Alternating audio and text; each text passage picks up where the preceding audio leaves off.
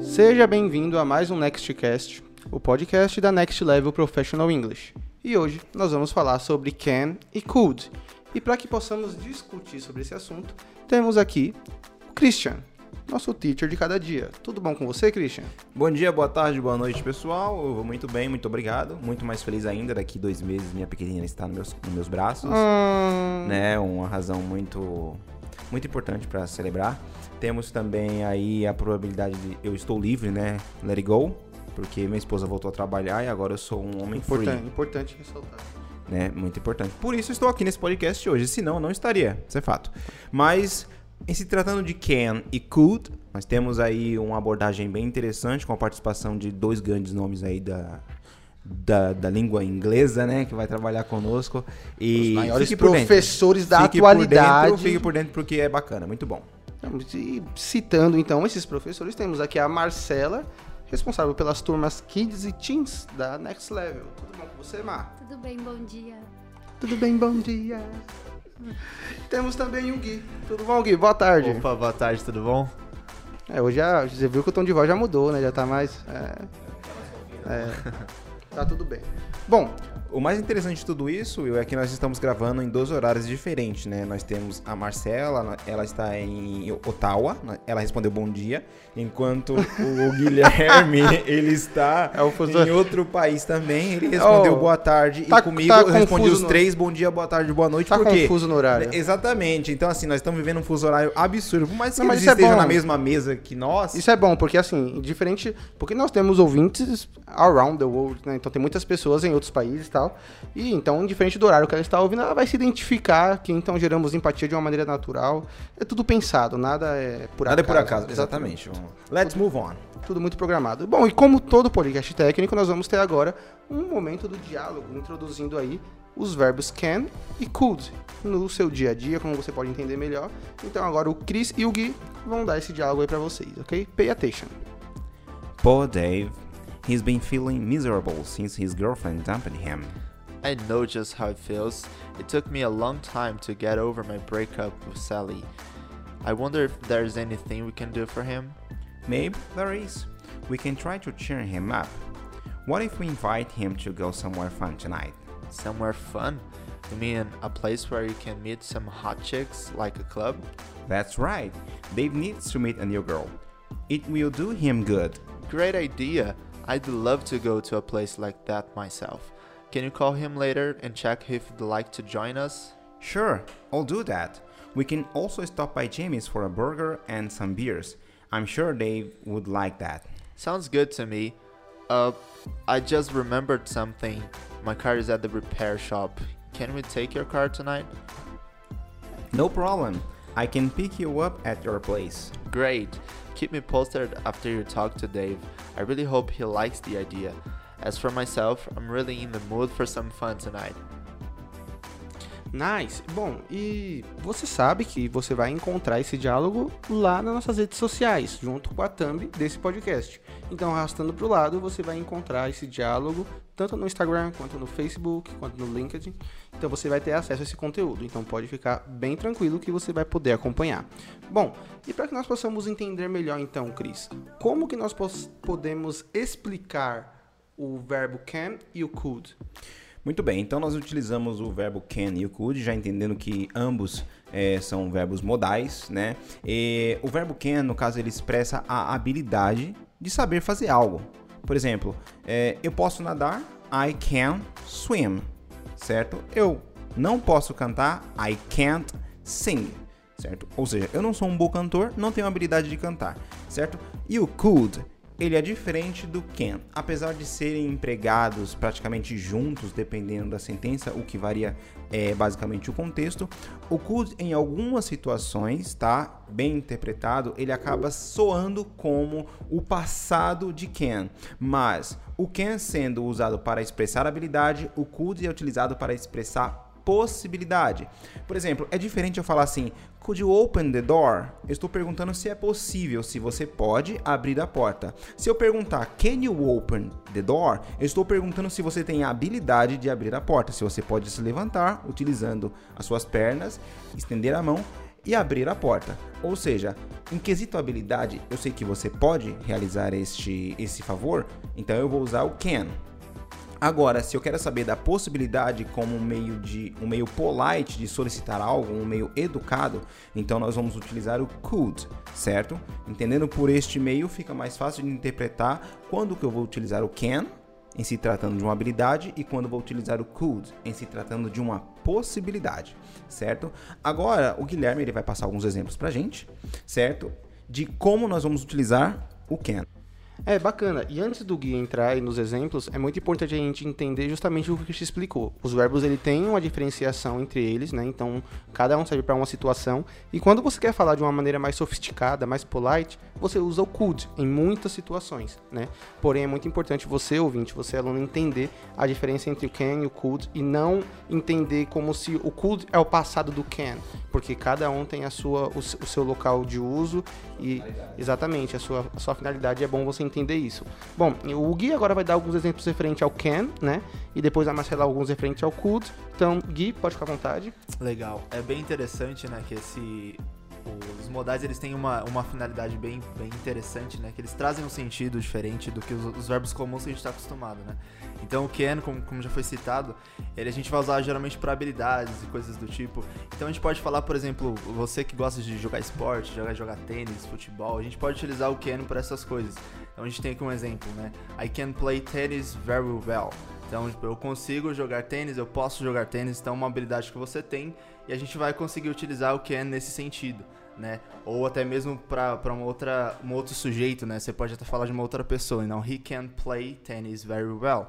E a gente pode, consegue até analisar que o can aqui ele não tem essa alteração de terceira pessoa, coloca o S no verbo, ele permanece, vai permanecer né? a mesma coisa, exatamente, a mesma estrutura para todos os, uh, os, sujeitos. We, we can play tennis, they can play tennis. Isso é muito interessante, né? É, a gente consegue aplicar também dentro de algumas perguntas, né? Como por exemplo, uh, can you speak Spanish? Então, can he speak Spanish? Você consegue falar espanhol? Ela consegue falar espanhol? É uma pergunta, né? Então, a gente fazer o mesmo, o mesmo conceito que a gente já também já aprendeu, né?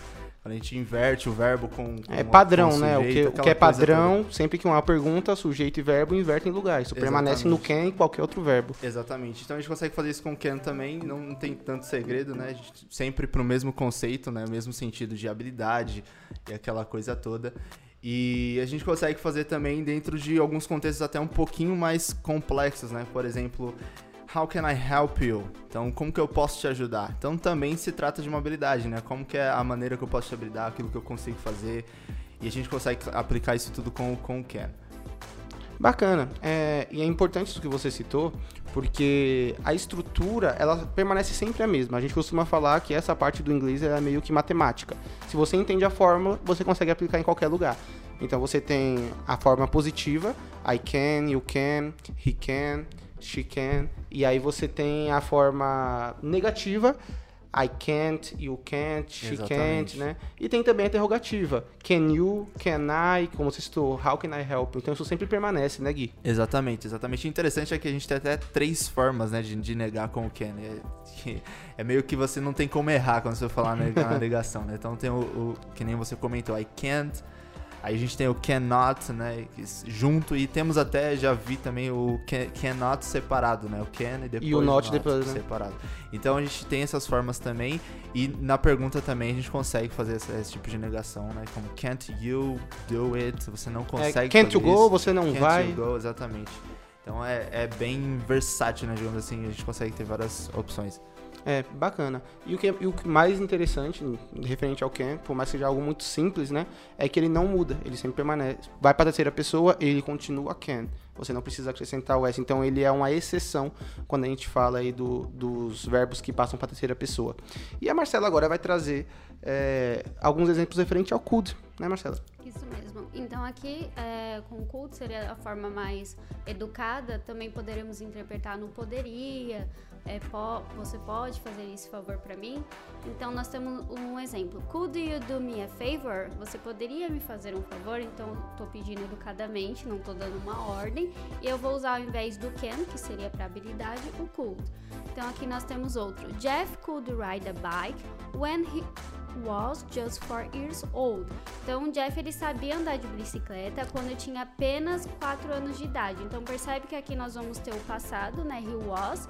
Então, é, ele sabia andar. Então, era uma, ele conseguia. Hoje ele já não consegue. É uma mais. habilidade que ele tinha, né? Isso. Então, nós temos aqui outro exemplo. I couldn't understand what she said. Could you? Então, eu vou ter a negativa do could plus not, né? Que é a forma contraída, couldn't. Então, aqui na, na minha frase. Então, eu não consigo entender é, o que ela disse. Você consegue? Você poderia? Então, Você é, conseguiria, você né? conseguiria, né? No passado. Então, é, ele não tem também. A gente não vai mudar o could ou can quando nós vamos falar futuro, presente e passado. Ele vai permanecer o mesmo. A fórmula é sempre a mesma, né? Indiferente do que você esteja falando. Exatamente. É por essa razão que ele leva o nome de um, de um verbo modal, né? Porque ele se encaixa de uma maneira em todos os tempos. Eu posso falar, por exemplo, em português mesmo, trabalhando aqui com você, ouvinte, que eu poderia ir para a festa amanhã se eu não tivesse doente. Eu poderia ir para o trabalho ontem se eu não estivesse ocupado. Ou eu poderia assistir um filme hoje se eu não estivesse estudando. Olha que interessante, você usou o poderia em três circunstâncias diferentes, no presente, passado e futuro. Passando essa mesma sentença, as, todas as sentenças para o inglês, você vai trabalhar com o verbo modal could, certo? Eis a razão pela qual ele também não sofre alteração, seja em terceira pessoa ou primeira pessoa. Ele vai se manter could, assim como o que o Guilherme também explicou em relação ao can, vai se manter can até o final. Ele não vai ser cans ou coulds, como nós vimos lá no, no trabalho do tempo do, do tempo presente, né, na terceira pessoa que sofre aquela É mudança. o Aquilo verbo, acabou. O verbo do, tinha a terceira pessoa, ele transforma pra does. Isso, né, exatamente. Chegou até nós o tempo da graça e adeus o S, né? Já não, Nunca rola mais, né? Exatamente, né? Então, se tratando de verbo modal, é basicamente isso mesmo. Muito bem explicado ah, o que a Marcela pontuou também, né? Da contração couldn't. Couldn't é, a, é a, a contração de could plus not. É interessante, aluno, você ter essa noção. E aqui foi legal, vocês presenciaram algumas tag question, como por exemplo, I couldn't understand what she said. Could you? Né? Esse could you, né? Então eu estou induzindo a uma resposta positiva. Eu não consigo entender o que ela disse. Você conseguiu? Né? É interessante, né? Ou no caso, induzindo uma resposta negativa no caso. Eu induziria uma resposta positiva se eu tivesse perguntado couldn't you, né? Você não conseguiu? Né? Então é muito bacana aquilo que o Guilherme mencionou sobre a versatilidade de como a gente pode trabalhar esses verbos, né? Sempre mantendo aquela regra gramatical como se fosse uma espécie de matemática. É uma fórmula. né? Exatamente. É uma fórmula. Se você pega a fórmula e você aplica a fórmula, você consegue diversificar ela em 90% dos verbos, salvo algumas exceções. Né? É como essa mesma fórmula do S na terceira pessoa. O can é uma exceção, ela não se aplica, mas essa fórmula se aplica em vários outros casos. Então, se você entende a fórmula e aprende a fórmula, você consegue encaixar em todos os outros casos. Né? Bom, é, espero que você tenha entendido o que, que é o verbo can, o que, que é o verbo could, como você pode aplicar no passado, no presente, no futuro e, no caso aí, nas na forma afirmativa, negativa e também na, no- nas questionárias, né, quando fazer uma pergunta. Espero que isso fica- tenha ficado bem claro para você. Não esqueça de nos seguir nas redes sociais, nextlevelpe. Indique essa, esse podcast para um amigo que você entende que precisa entender sobre esse assunto, precisa acompanhar. Bom, e é isso. Exatamente. E não esqueça também que se você tiver alguma dúvida, se algo passou batido, se nós não abordamos de alguma maneira qual você já viu em um filme, em uma série ou em uma música a qual você gostaria que nós é, elaborássemos aqui, por favor, coloque nos comentários do Instagram. Você pode também falar conosco através das nossas redes sociais. Isso é extremamente importante você trazer a sua dúvida para que a gente possa elaborar um material cada vez melhor. Nós vamos responder com o maior prazer. Bom, esse foi o nosso podcast de hoje. See you in In your, your next level.